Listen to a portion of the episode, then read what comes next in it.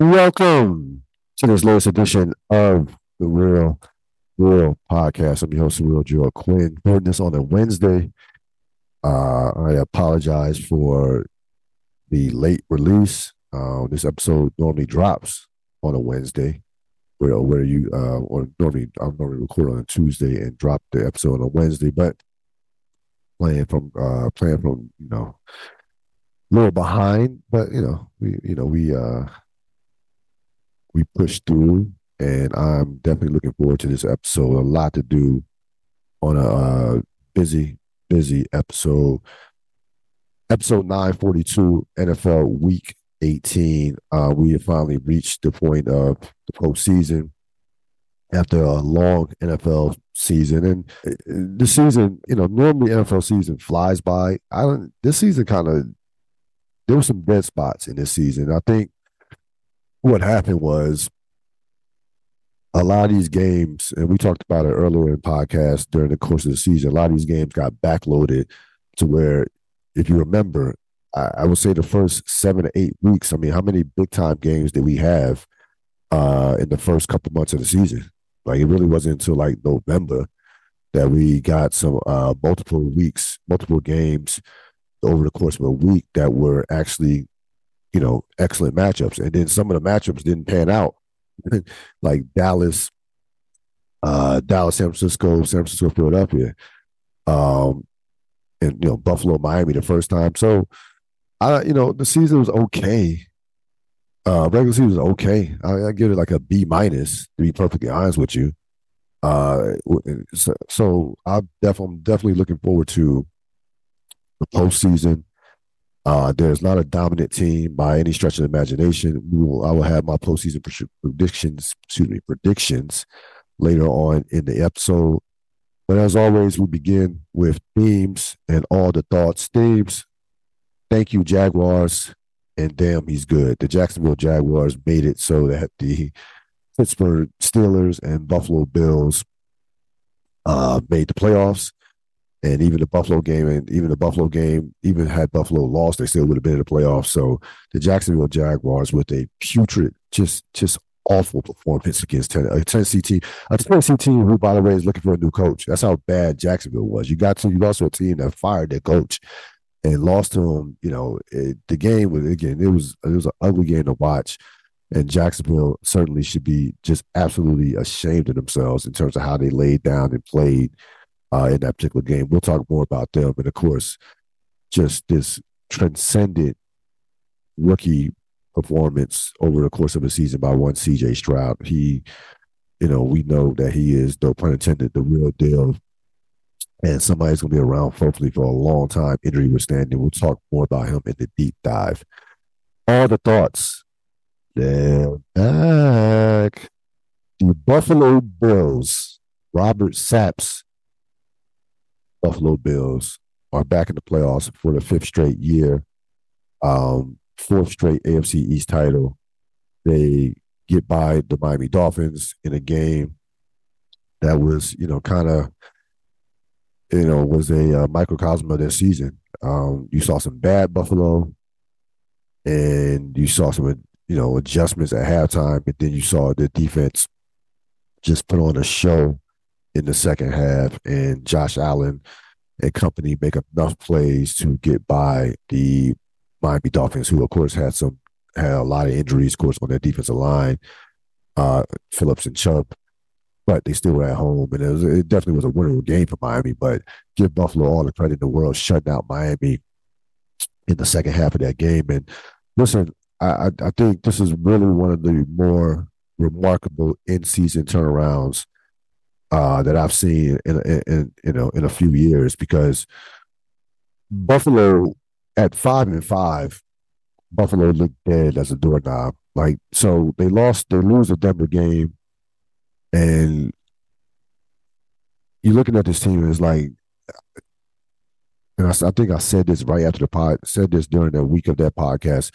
This is a team that's just they're, there's not they're not a playoff team. It's a team that I'm looking at this because there's no way this team is making the playoffs. I, I, had thoughts, you know, in my mind, will McDermott make it through the make it through the season the way they were playing? Like That's how bad it was. And you have to give the organization, you have to give McDermott, you have to give the players, again, all the credit in the world. Uh, they fought through the crisis, the football crisis aspect of their season, and they win last five straight games against tough opponents. By the way, you know they're talking talking about Kansas City, talking about Miami, Dallas. It was not that schedule was brutal down the stretch, and they did it with physicality. Josh Allen made enough plays. Uh, now he still did some dumb shit with some of the turnovers and interceptions, but he kind of cut down on those as the season went along, and they found the identity as far as getting that to as far as running the football. You look at Buffalo last part of their season. Um, pull up. Look at Buffalo. They only lost two games where they rushed for over 100 yards over the course of their season.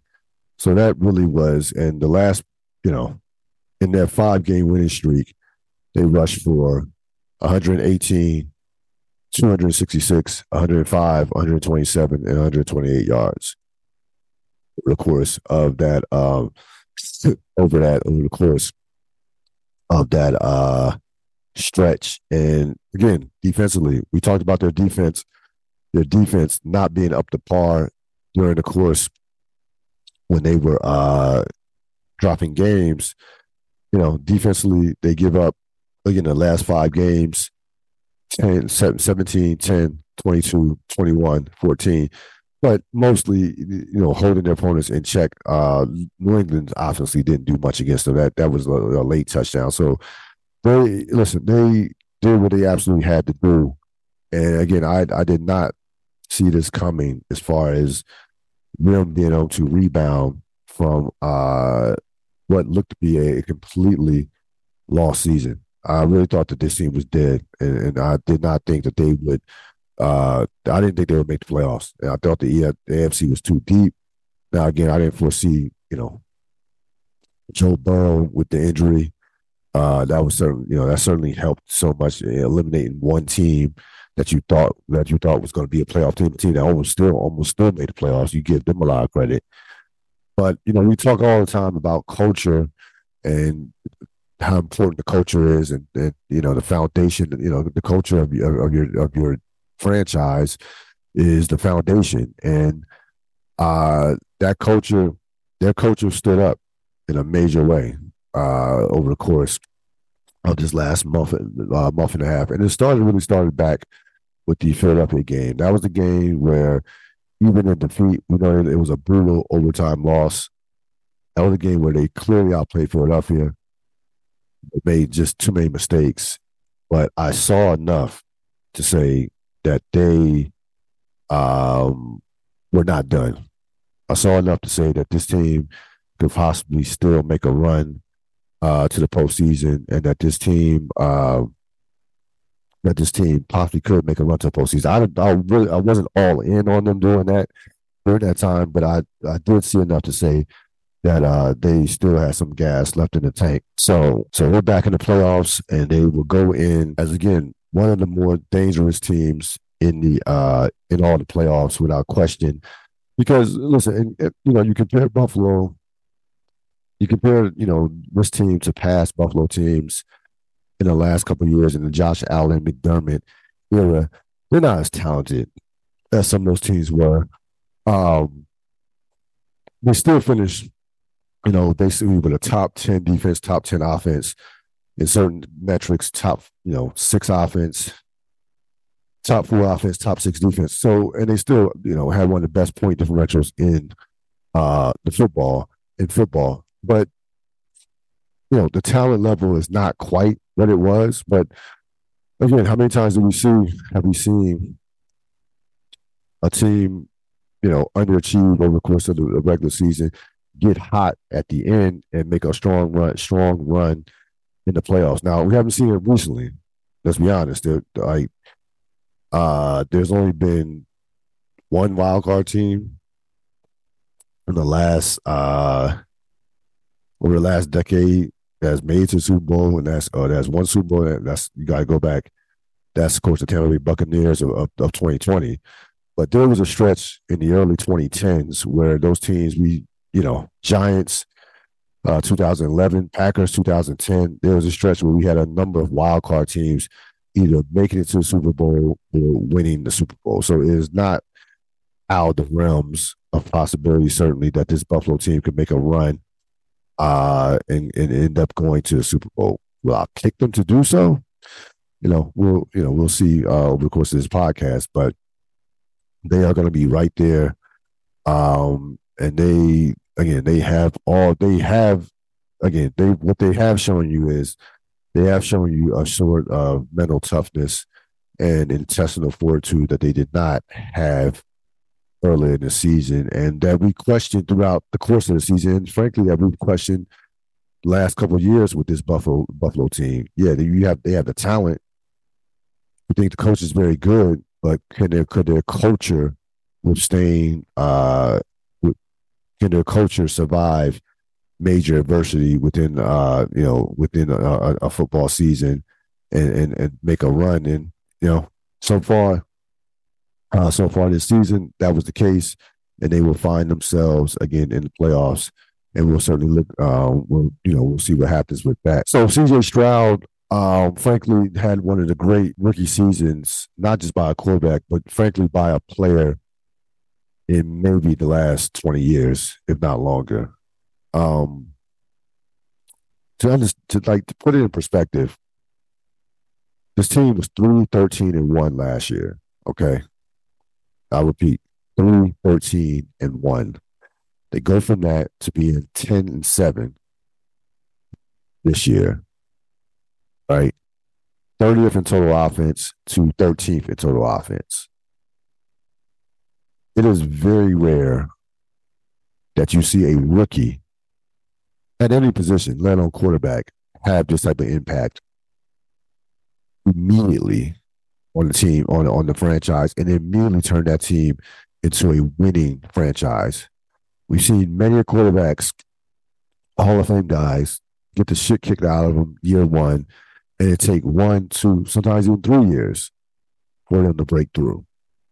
Uh, the likes of Montana, Montana, Aikman, um, Hey Manning, those guys were not winning at a high level at the beginning, like right away in their first year or were not in their rookie years, in their rookie year, making having this level, having this type of impact on the game and on, on the winning. Now, Peyton Manning's first year, we knew that this dude was going to be special, even though they were three and thirteen. You could just, I mean, the talent still came out despite the fact that he had more interceptions and touchdowns. It was just the fact that they just that team was, you know, abysmal.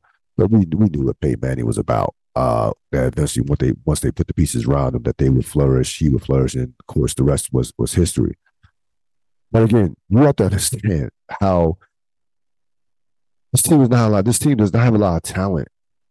They're not. They don't have Pro Bowlers up and down the board. They don't. They. I mean, they have. You know, Nico Collins is a very good player. Okay. They don't. They don't have all world talent on the defensive end. They have a, they have a great scheme. Uh, they're extremely well coached. Nico Ryan certainly could be is in the conversation of coach of the year, and deserves a lot, deserves a lot of credit as well. But again, they this was not only one of the worst teams in the league. More importantly, we just discussed we just discussed, discussed about how good Buffalo's culture was this year and how that turned their season around. Well, Houston last year and coming into the season had one of the worst cultures in all of football. It was a laughing stock. They were getting clowned for how they handled, how they traded all their talent away. Bill O'Brien and the ownership and how the owner basically was allowing a guy who knew nothing about football to make decisions or to have his ear. And it was a, it was a shit show in that front office. Like it, it really was. They have completely turned that around to a point because once you get the quarterback, everything else, frankly, should fall into place. Like once you get a quarter, once you get that quarterback that's that dude, your team, you know, you have a couple years for a Super Bowl window with him on a rookie contract, and you should be able to, you know, to easily put the pieces or put the pieces around him. The hardest part is getting that that quarterback. You can ask 80 to 85 percent of the league, and they'll be almost they'll be about half the league will be looking for a new quarterback. Of not half, but forty percent of the league will be looking for a new quarterback uh, this season, uh, in the off season. Again, I think of players.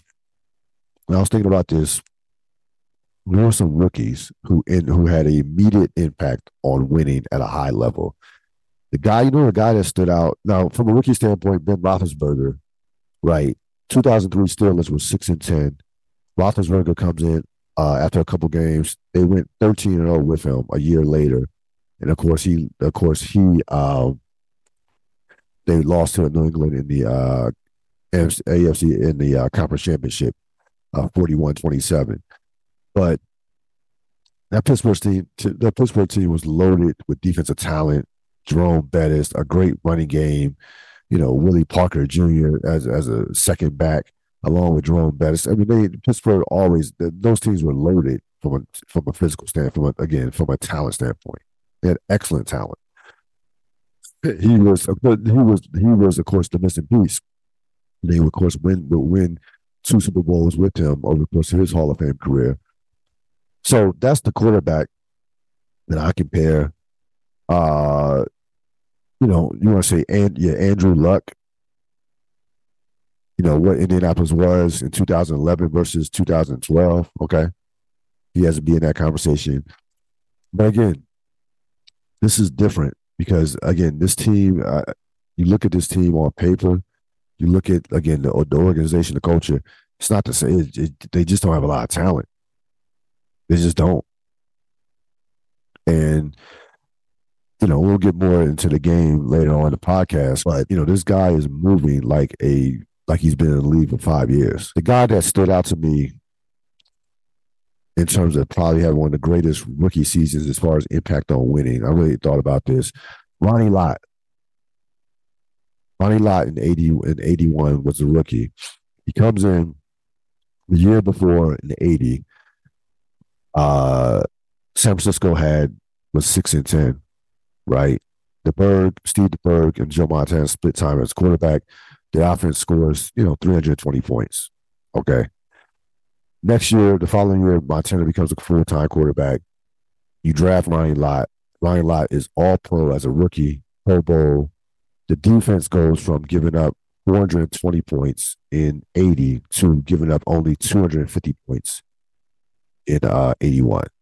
And Ronnie Lott finishes uh, six in the MVP ballot, MVP voting, which is that's just absolutely unheard of for for a safety or cornerback. He was a cornerback then. He ended up transitioning to safety later on, it, like midway towards uh, of his career. Was became you know was an all pro at both safety and cornerback, which is why I think he like the guy was the best defensive back that I ever saw. Like in terms of complete defensive back, cornerback, safety, there there was nobody better than Ryan Lott, in my opinion. So that is in that is having an impact immediately on winning. Immediately. And that's what CJ, that's what CJ Stroud has done. You go again, you go 10 and 7. 10 and 7 in a tough conference like the AFC is a the, the AFC is a tough conference. We'll talk more about how great the AFC North is, but they there's a lot of talent, a lot of quality teams in the AFC. NFC was top heavy this year. The AFC was by far the better conference out of the two conferences as far as balance. Maybe it wasn't, you know, and Baltimore ended up being, you know, end up being the best regular season team this year. So his rookie season, this is a historic rookie season, to say the least. Is a absolutely is absolutely one of the great quarterback rookie seasons of all time. And I really thought, and I really think that Lamar Jackson, of course, is going to run away with the MVP. I think Stroud, I think he should be second, even over Dak Prescott. Because Dak Prescott played in a in a, a horrible division, and he Dak Prescott has more, has a lot, a way more, a ton more weapons a lot more weapons than than, like, than uh, CJ Stroud. Dallas, you know, Dallas is a better team than Houston, all from top to bottom.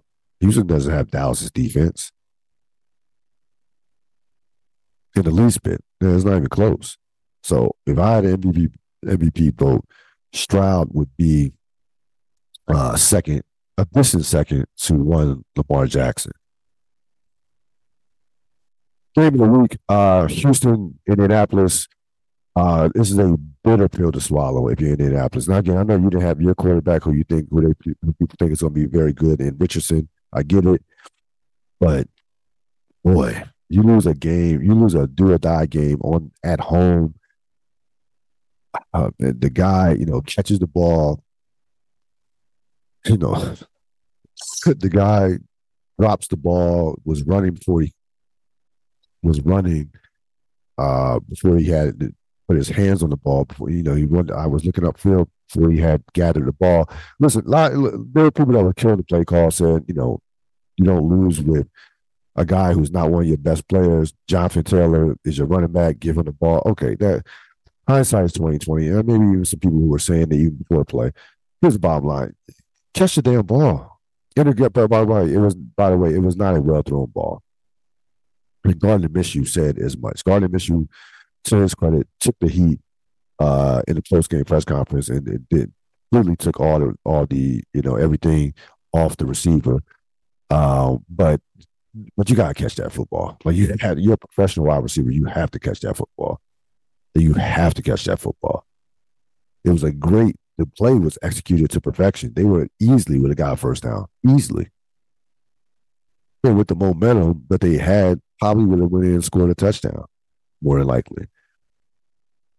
So that's a killer, killer loss for Indianapolis. I know again, Indianapolis was not a Super Bowl contender. They weren't going anywhere in the playoffs, but still, you you have a, a win a do or die game on your home field. Those are hard losses uh, to take. But give CJ Stroud the credit. Take his team down, took his team down in that last drive. Again, just the amount of control that he has of the offense, the just there intangibles that he has in terms of running running a team at, in the pocket that you just can't teach. He does stuff that you absolutely cannot teach. And you know, look at look at him from a character standpoint, how humble he is. Sky, you know, the, at the end of the game, basically shedding tears and just says all the right things and says all the right things without sounding like you know he's like has a uh, without sounding like a politician. Without sounding like he's trying too hard without sounding like he has to say everything like he, he you know is, is, like i said running for office. Basically without sounding like russell wilson. That's, that's really that's what i really want to say to be honest with you so this is this guy is a special player that's a tough loss, a bitter loss for the, for Indianapolis. But hopefully, they their quarterback can stay healthy next year, and we'll see uh, what happens. Um, what happens with the Colts uh, next year? Stock up, um, stock down, stock up. Let's go stock down first. I mean, I'm, I'm going to go stock down first. We did it last week. Let's let's keep that um, keep that same energy this week. Jacksonville is is stock down you there's no way at six and two and eight and three that you should have missed the playoffs. There's like there's no way. Like all season long, I never was buying Jacksonville because you would look at the numbers, you would look at the point differential, and you would just say to yourself, they were like when they were doing it with uh smoke and mirrors basically. And those like they those teams, those type of teams, the ball normally drops the following year like what happened to Minnesota this year versus all the close games they were winning uh, the previous year. So that that normally evens out, it evens itself out in the following year. Rarely will you see it happen in season, the way, especially the way it happened in Jacksonville. They, again, performance against Tennessee, they looked like they looked lifeless in that game.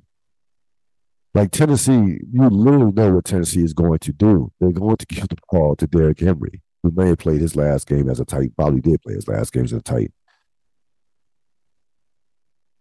You know, give Mike Vrabel credit for having his team up for that game, probably knowing that he was going to get fired. I'm sure that didn't come out of any didn't come out nowhere. I give him a lot of credit from, from that standpoint.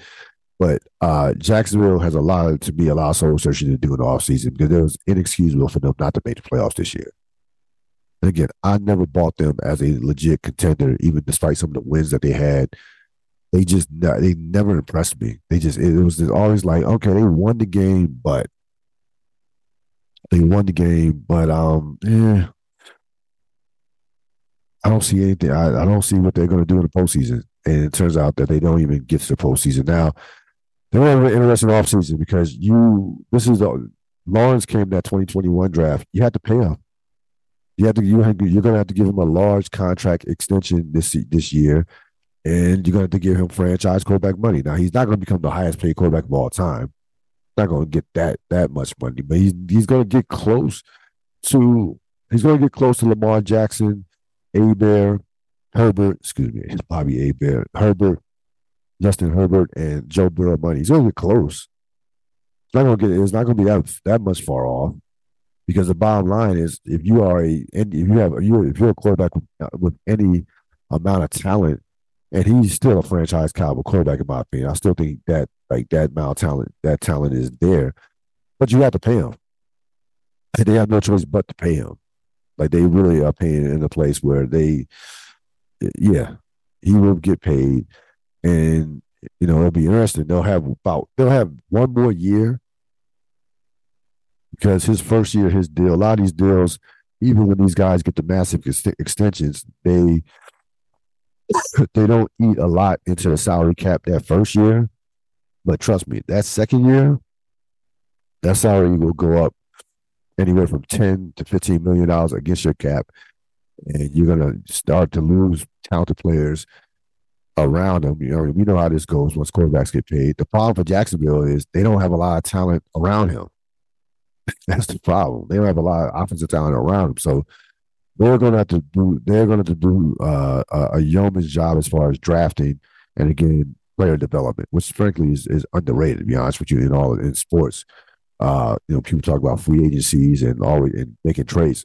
If you develop your own players in the, the right way, um, that will go. That can really go a long way with uh, in terms of your franchise winning some games. I think uh, uh sometimes that player that player development piece gets overlooked uh, in, in sports.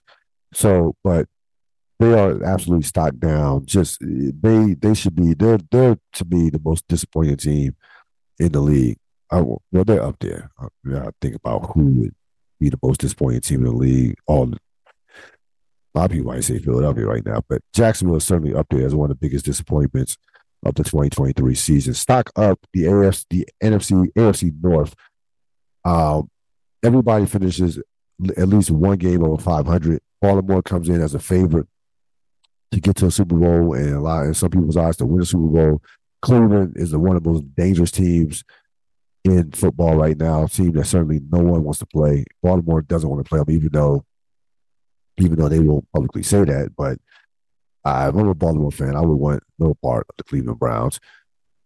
And you know, Pittsburgh makes the playoffs 17 straight winning seasons. There's nothing to shush at. If you, I'm telling you right now, again, I people get on Tomlin.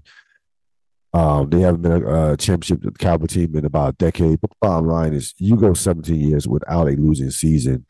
That again, that is is under is in today's age is almost impossible to do that. It really is. I mean, look what's happening happening to Bill Belichick.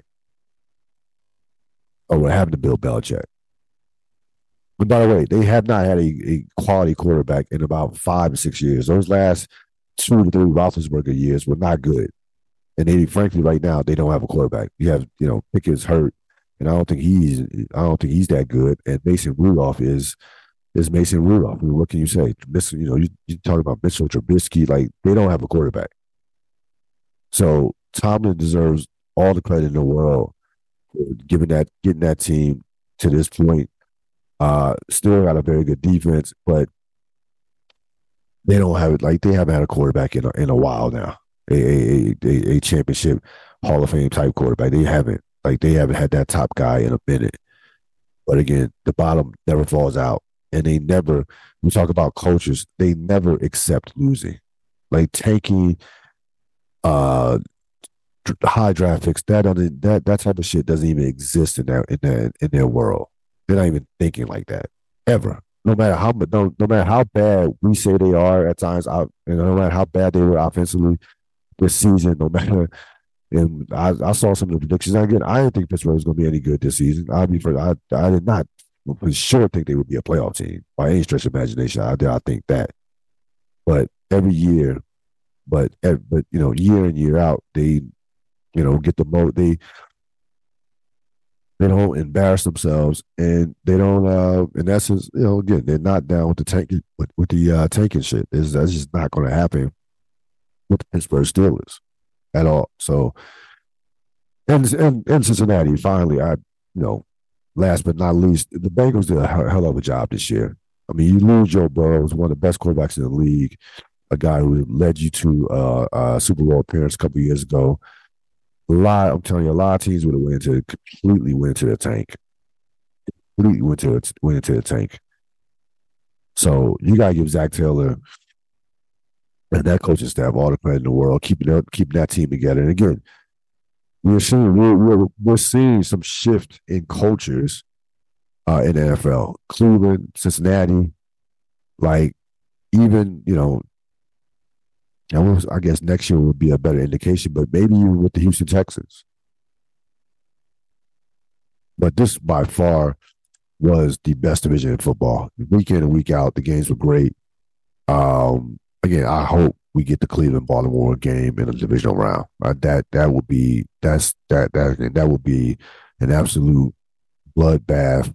You know, double chin, chin strap type type game. And again, Baltimore, you don't want any part of the Cleveland Browns playoffs. That I am just telling you, you just don't if you're Baltimore. AFC Championship, yes, but not not uh not the not you don't want that to be your first playoff game in the divisional round. Who won the week? Um, I would have to say the Green Bay Packers. Uh, the Green Bay Packers. They finished nine and eight. They started out the season two and six. I think the game that probably turned their season around. They they had a big time performance on Thanksgiving against Detroit, and that kind of propelled them. I thought to um, to some to doing some good things. Again, this is not a talented team. It is not. Um, Jordan Love finishes his first season as a starting quarterback, three with 32 touchdowns, no Pro Bowl players on the offense. Okay. So if you're Green Bay, you have your quarterback. You absolutely have your quarterback. And now is a matter, again, putting the proper pieces around him and really re- rebuild that defense. The defense that defense should be better. I know they've had a few injuries, but that defense, that defense should be better than what it what it is. But the most important piece you have, yeah, and they have some young talent on the on, on the outside of the receivers most importantly, you you have uh, the trigger man uh, in Jordan Love, and you know, follow again, following one of the all time greats in Aaron Rodgers, first year, um, similar to what Rodgers did with Brett Favre. If he goes out there, plays well, and you know sets the team up for, again for the future. But unlike Aaron Rodgers, he Green Bay missed the playoffs that Rodgers' first year in twenty in two thousand eight. Uh, Love leads the team to the playoffs, and again, that'll be a very interesting game to say at least against the Dallas Cowboys. So it was the Green Bay Packers that absolutely won the week. I could also throw in Erik Spoelstra as well, uh, but with, with, his new contract extension for a head coach, which is for an NBA coach, which is the highest in NBA history. But you know, we, we were doing doing the NFL, doing the football here. Go off for, for preview and predictions. I'm just gonna give you my Super Bowl predictions. Uh, so you had some hit and miss games. Um, I don't like the Philadelphia Tampa. excuse me. I don't like the Philadelphia Tampa Bay game at all. I hate that game. Neither one of these teams are, are fun to watch play right now. It's on a Monday night. I, I just I don't that that game now, again, that game will have some could have some serious ramifications. So let me get to that. Let me get to that. Well, let me get to that story first. So there are some rumblings within the NFL community that, and within the media, that Sirianni uh, could be out as Philadelphia head as Philadelphia's head coach. That there's a thought that he is uh, that they are that that that him being fired is being put into play And if he loses, if they lose, if they don't at least get to the Super Bowl, they lose in either this round or divisional round, that he's going to be on, that he's going to be gone. And I think what this is is I think Philadelphia is making a power play for Jim Harbaugh. I think that's what this is. Because Sirianni's record has been great the first three years. He made the playoffs in the first three years. He went to, you know, you know, came out short in the Super Bowl, but that was just last year. So there's really no reason to fire him based on performance and record, even with the collapse this season. That team, they they need a lot of defensive help, and they they you know their front office has done a bad job uh, this year with you know with uh, filling that team with the with the uh, team filling that team getting that team the pieces that they needed defensively. You know, it's rested on their laurels uh, from the past couple of years, from last from the Super Bowl year, and that was a mistake. But this is about Jim Harbaugh to me. I think they are making their play to go after the Harbaugh, who I would be shocked if Harbaugh is not coaching the NFL this year. There, there, there possibly will be two premium jobs that will be up for grabs in in regards to that. We'll talk more about that when we're on during real thoughts. But in terms of Super Bowl, in terms of Super Bowl predictions, I have Cleveland and San Francisco. Those are my predictions for the two teams that were. I, I have Cleveland and San Francisco. I may be reaching with the Cleveland one, but I just feel I, again with the defense how they played down the stretch and and having a quarterback, one of the few quarterbacks in that can say this that has left in this tournament that has led a team to a Super Bowl and also won Super Bowl MVP. So I I'll take Cleveland. I'll take Cleveland versus San Francisco in the Super Bowl. I have San Francisco winning it all.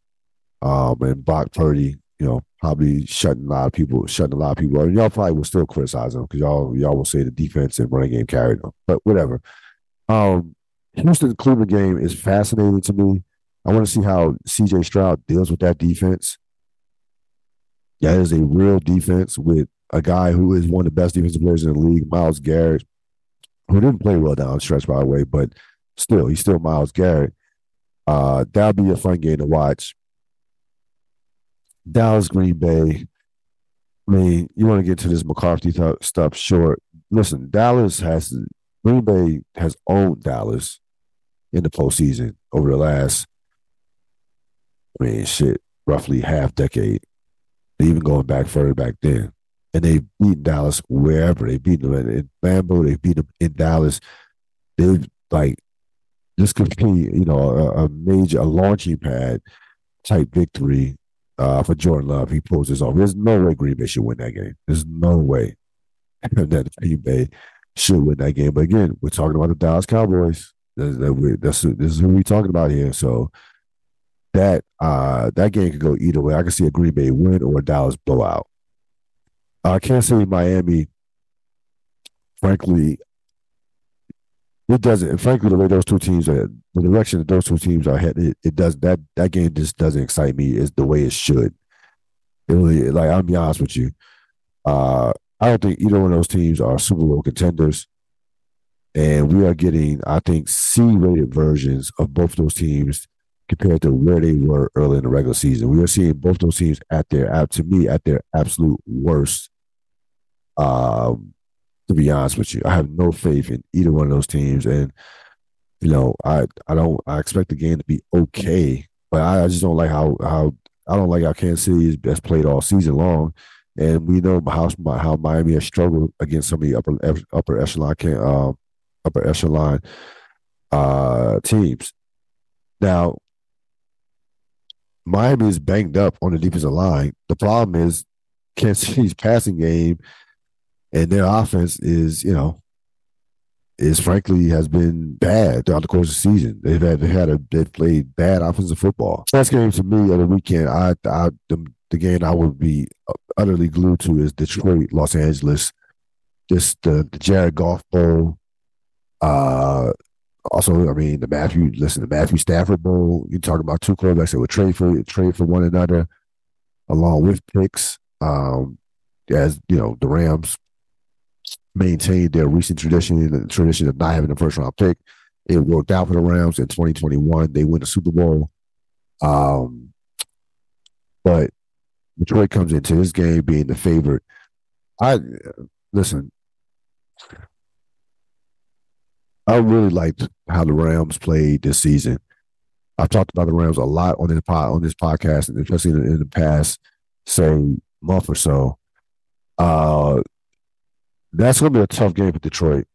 It's going to be a very tough game for Detroit. Um, I don't think the I think the Rams will be able to contain Detroit's running game and they're going to put the hand. They're going to make Jared Goff beat them. They are. They absolutely going to make Jared Goff beat them, and we'll see if Jared Goff is is up to the task. But I, they, you, Detroit will not run all over the Rams. They, that they, will. That's going. They're going to take that away. They're going to take that away. That running game. They're going to take absolutely take that away. Switch gears a little bit. Uh, get into some some pop culture. Um, I don't know if anybody got a chance. I'm sure you're a comedy fan. You saw this special. Uh, Dave Chappelle, The Dreamer, his latest Netflix special. And I frankly, I watched it twice. I was more impressed the first time I watched it, maybe because the anticipation, maybe because you know I'm just obviously a, a you know a Dave Chappelle, you know fanatic, and you know followed his career, you know seemingly well, you know forever. Uh, well, maybe not when he was a teenager, going when he was in his twenties, but basically from the time he had his first HBO special on to up until this point, was been well over 20 plus years. I gotta say, like this the special was probably the weakest that he's that he's ever had. I got I just gotta be honest about it. It was, I think, okay at best. Um, it felt lazy. It felt like Dave was kind of like a was kind of like a hitter who can't decipher is this a fastball or a curve and gets kind of caught caught in between. I felt like Chappelle was in between. Okay, do I still do some of these jokes about transgender and or do I completely um go away from that subject matter and, and go focus on some complete complete new material? And I think he did. He chose the middle, and that's no place to in between is no great it's not a great place to be not a great place to be in life uh let alone when you're doing a craft now listen Dave Chappelle we the standard that he's held to that I hold him to as the greatest comedian of all time stand-up comedian of all time which he is and it's not folks it's not even close I mean let, let's be perfectly honest I know people there are people that try to argue against Chappelle for that you know he's only had this amount of classics, and it's just I, it's it's hard. It's almost impossible to listen to. Like like Chappelle has like there's no one that even remotely comes close to having more top stand up uh, performances than Dave Chappelle. It's not, nobody else is close. It's not even close. To be honest with you, this is a guy who has absolutely transcended comedy. And again, I'm not one of these comedic watchers who has to laugh at every joke and who gauges a performance that based on how much I laugh. Dave Chappelle changed that. He took that to another level. Like I can, you're talking about Dave Chappelle is not forget about as a comedian. He is one of the great communicators that we've seen. Uh, you know, whether it like I'll put him up there with any politician, anybody um, anybody that does anything in regards to, commu- to communication, uh, Broadway, theater, whatever. He's one of the great singers. He was one of the great communicators of our time. Pure and simple. Pure and simple. Rap, whatever, whatever you want, to, whatever genre you, we, we want to put him in, uh, compare him to. He is one of the best, best of ever it goes beyond it goes beyond comedy, beyond comedy. So I hold so I think the world of Dave Chappelle as a comedian, but this special wasn't it. It just wasn't. It was okay. Like I said, it was okay, and that's fine. Like every, uh, you know, I'm sure Michelangelo has some paintings that wasn't were not his greatest. Everything wasn't like the what the Sistine Chapel. Sistine Chapel. Like it just, come on, it just it, it is what it is. It's art. Uh, everything you know, every Michael Jackson album wasn't this super classic. There was a uh, Invincible. That shit was that shit was trash. And I love Michael Jackson, that, he is the goat as well. But that shit Invincible was was garbage. It was it was, it was a bad album. This was not a bad. This wasn't a bad uh, comedy special, but for him, for Dave Chappelle, it was bad. We gauging it. We're gauging it by the type of work that we know he can do that he has done before. So it's fine. Um, again, I, this is I, you're looking at his. Dude this is the weakest special that I've seen him have. I mean, I'm be honest, honest with you, it, it, it stands out. But it wasn't bad, you know, against other comedians. Versus other comedians' work, yeah, this work this might be considered good, but Chappelle does not get, get, get gauged against other comedians. He's in essence competing against himself. I mean, the gap between him and the second best comedian is is is is you know is is a pretty is a large one to say the least. Is is a is a major gap, and you know he's almost rendered the second greatest comedian, second best comedian. Who is the second best comedian right working right now? Bill Burr, Godfrey, like I don't know, Andrew Schulz. I don't know. Like who is it? Who is it? It almost it almost even it almost doesn't matter. It's how good Chappelle, great Chappelle is. Donnell Rawlings, but um, this one was just okay, and that's fine. So, um, couple things before I let you go.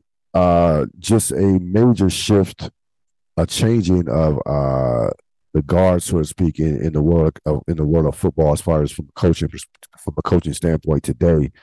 Uh, you have Nick Saban and Pete Carroll both, well, in different ways. You have Nick Saban walking away because there's, you know, he didn't. There's, he, there's no way he got pushed out. Pete Carroll, in essence, pushed out of Seattle uh, as head coach uh, after 14 years uh, with the with the Seahawks. He's in essence he, you know, they don't they out of respect for him and what he's done for that franchise and accomplished. They didn't want to outright call it a firing, but it basically it basically was a firing. Like let's be let's keep it a buck. Um, and you know, Carroll probably you know uh, Carroll probably was done in essence probably three or four years ago. Like he, yeah, like that. You could have got. This move could have probably should have made. Um, like I said, this, this move probably should have been made after 2021. To be perfectly honest with you, 21 definitely after last year. So he's out. Uh, it seems like I, and again, his heart. I was looking looking at his record. Yeah, he probably will get. Pete Carroll probably will get into the Hall of Fame, but it's not. It's not a slam dunk to be perfectly honest with you.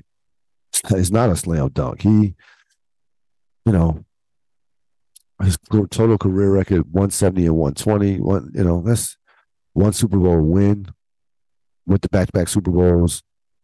Yeah, it's has a number of playoff appearances, but uh, it's I, I, don't. It's not as I mean, it's not as as much of a uh, lock and key as you as you would think. To be honest with you, He'll probably get in. But um, I think what hurt Carroll, what what will hurt him, what you know, what will hurt him is what happened once once that defense started getting older and once they went away from the physical defense and the physicality of the running game and gave the keys to Russell Russell Wilson and nothing happened after that. And I, I, you, it was always one of those great football conversations.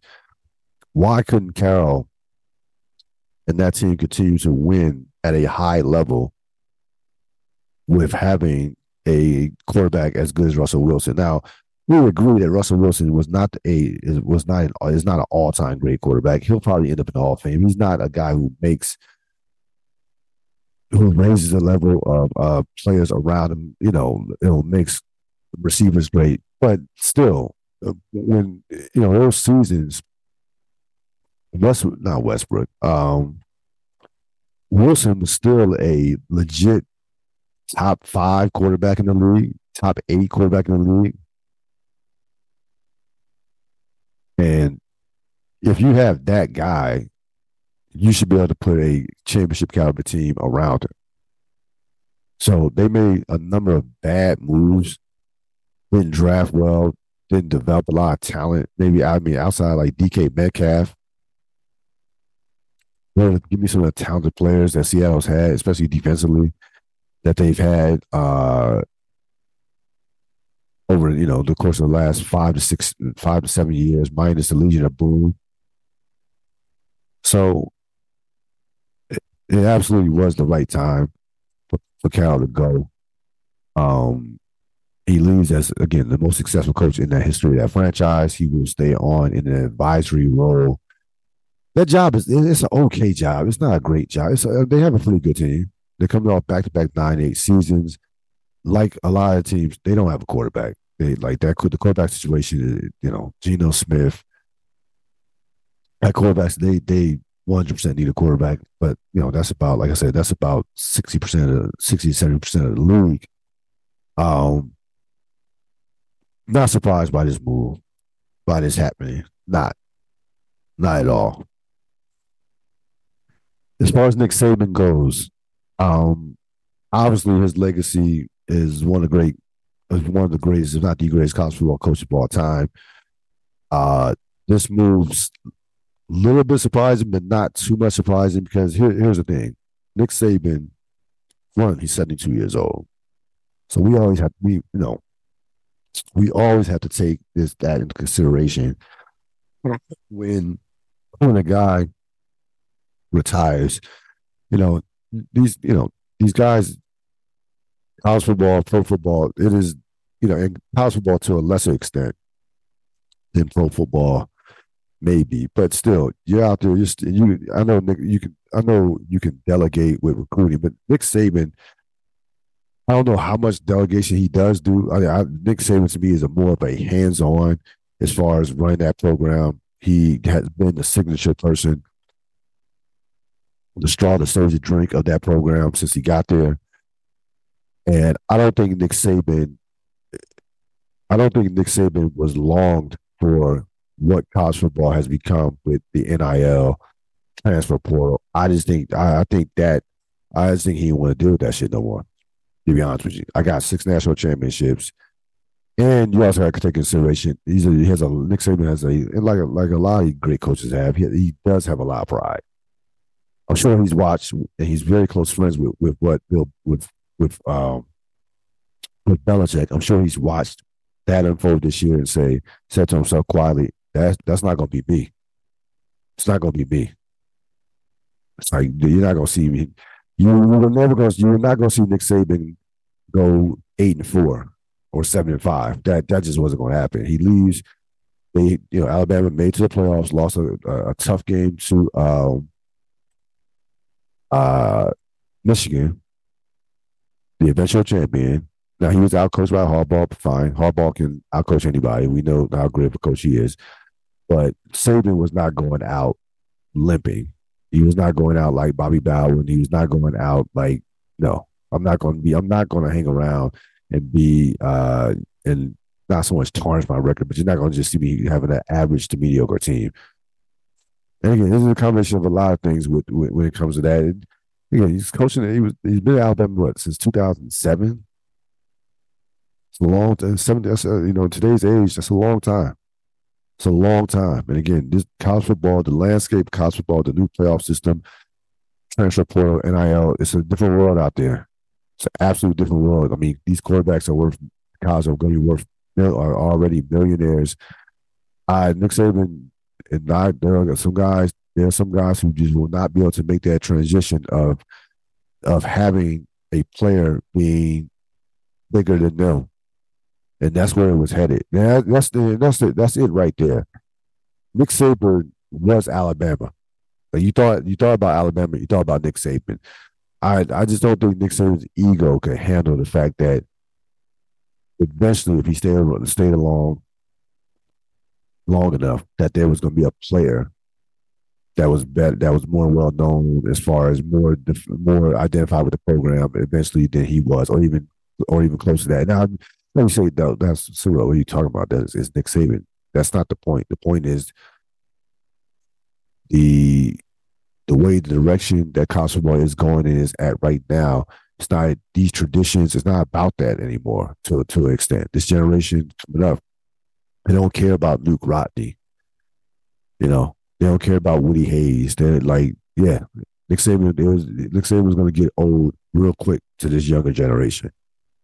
And, you know, Saban smartly steps aside. Um, before I let you go, um, part of the national championship, the game was Like that was it was the game was horrible. Uh, ironically, I was rooting for the two teams that that made to a championship game. I should have been rooting for Alabama and Texas because Alabama and Texas would have been a far superior game.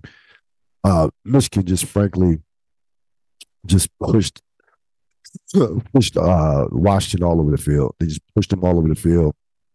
It looked like a a varsity team playing a, a, a, a little league team, uh, playing a you know a pee wee team. Like they like it, it looked like Washington didn't even want to be on the field. Uh, the quarterback looked like he was throwing he was throwing off balance the entire game.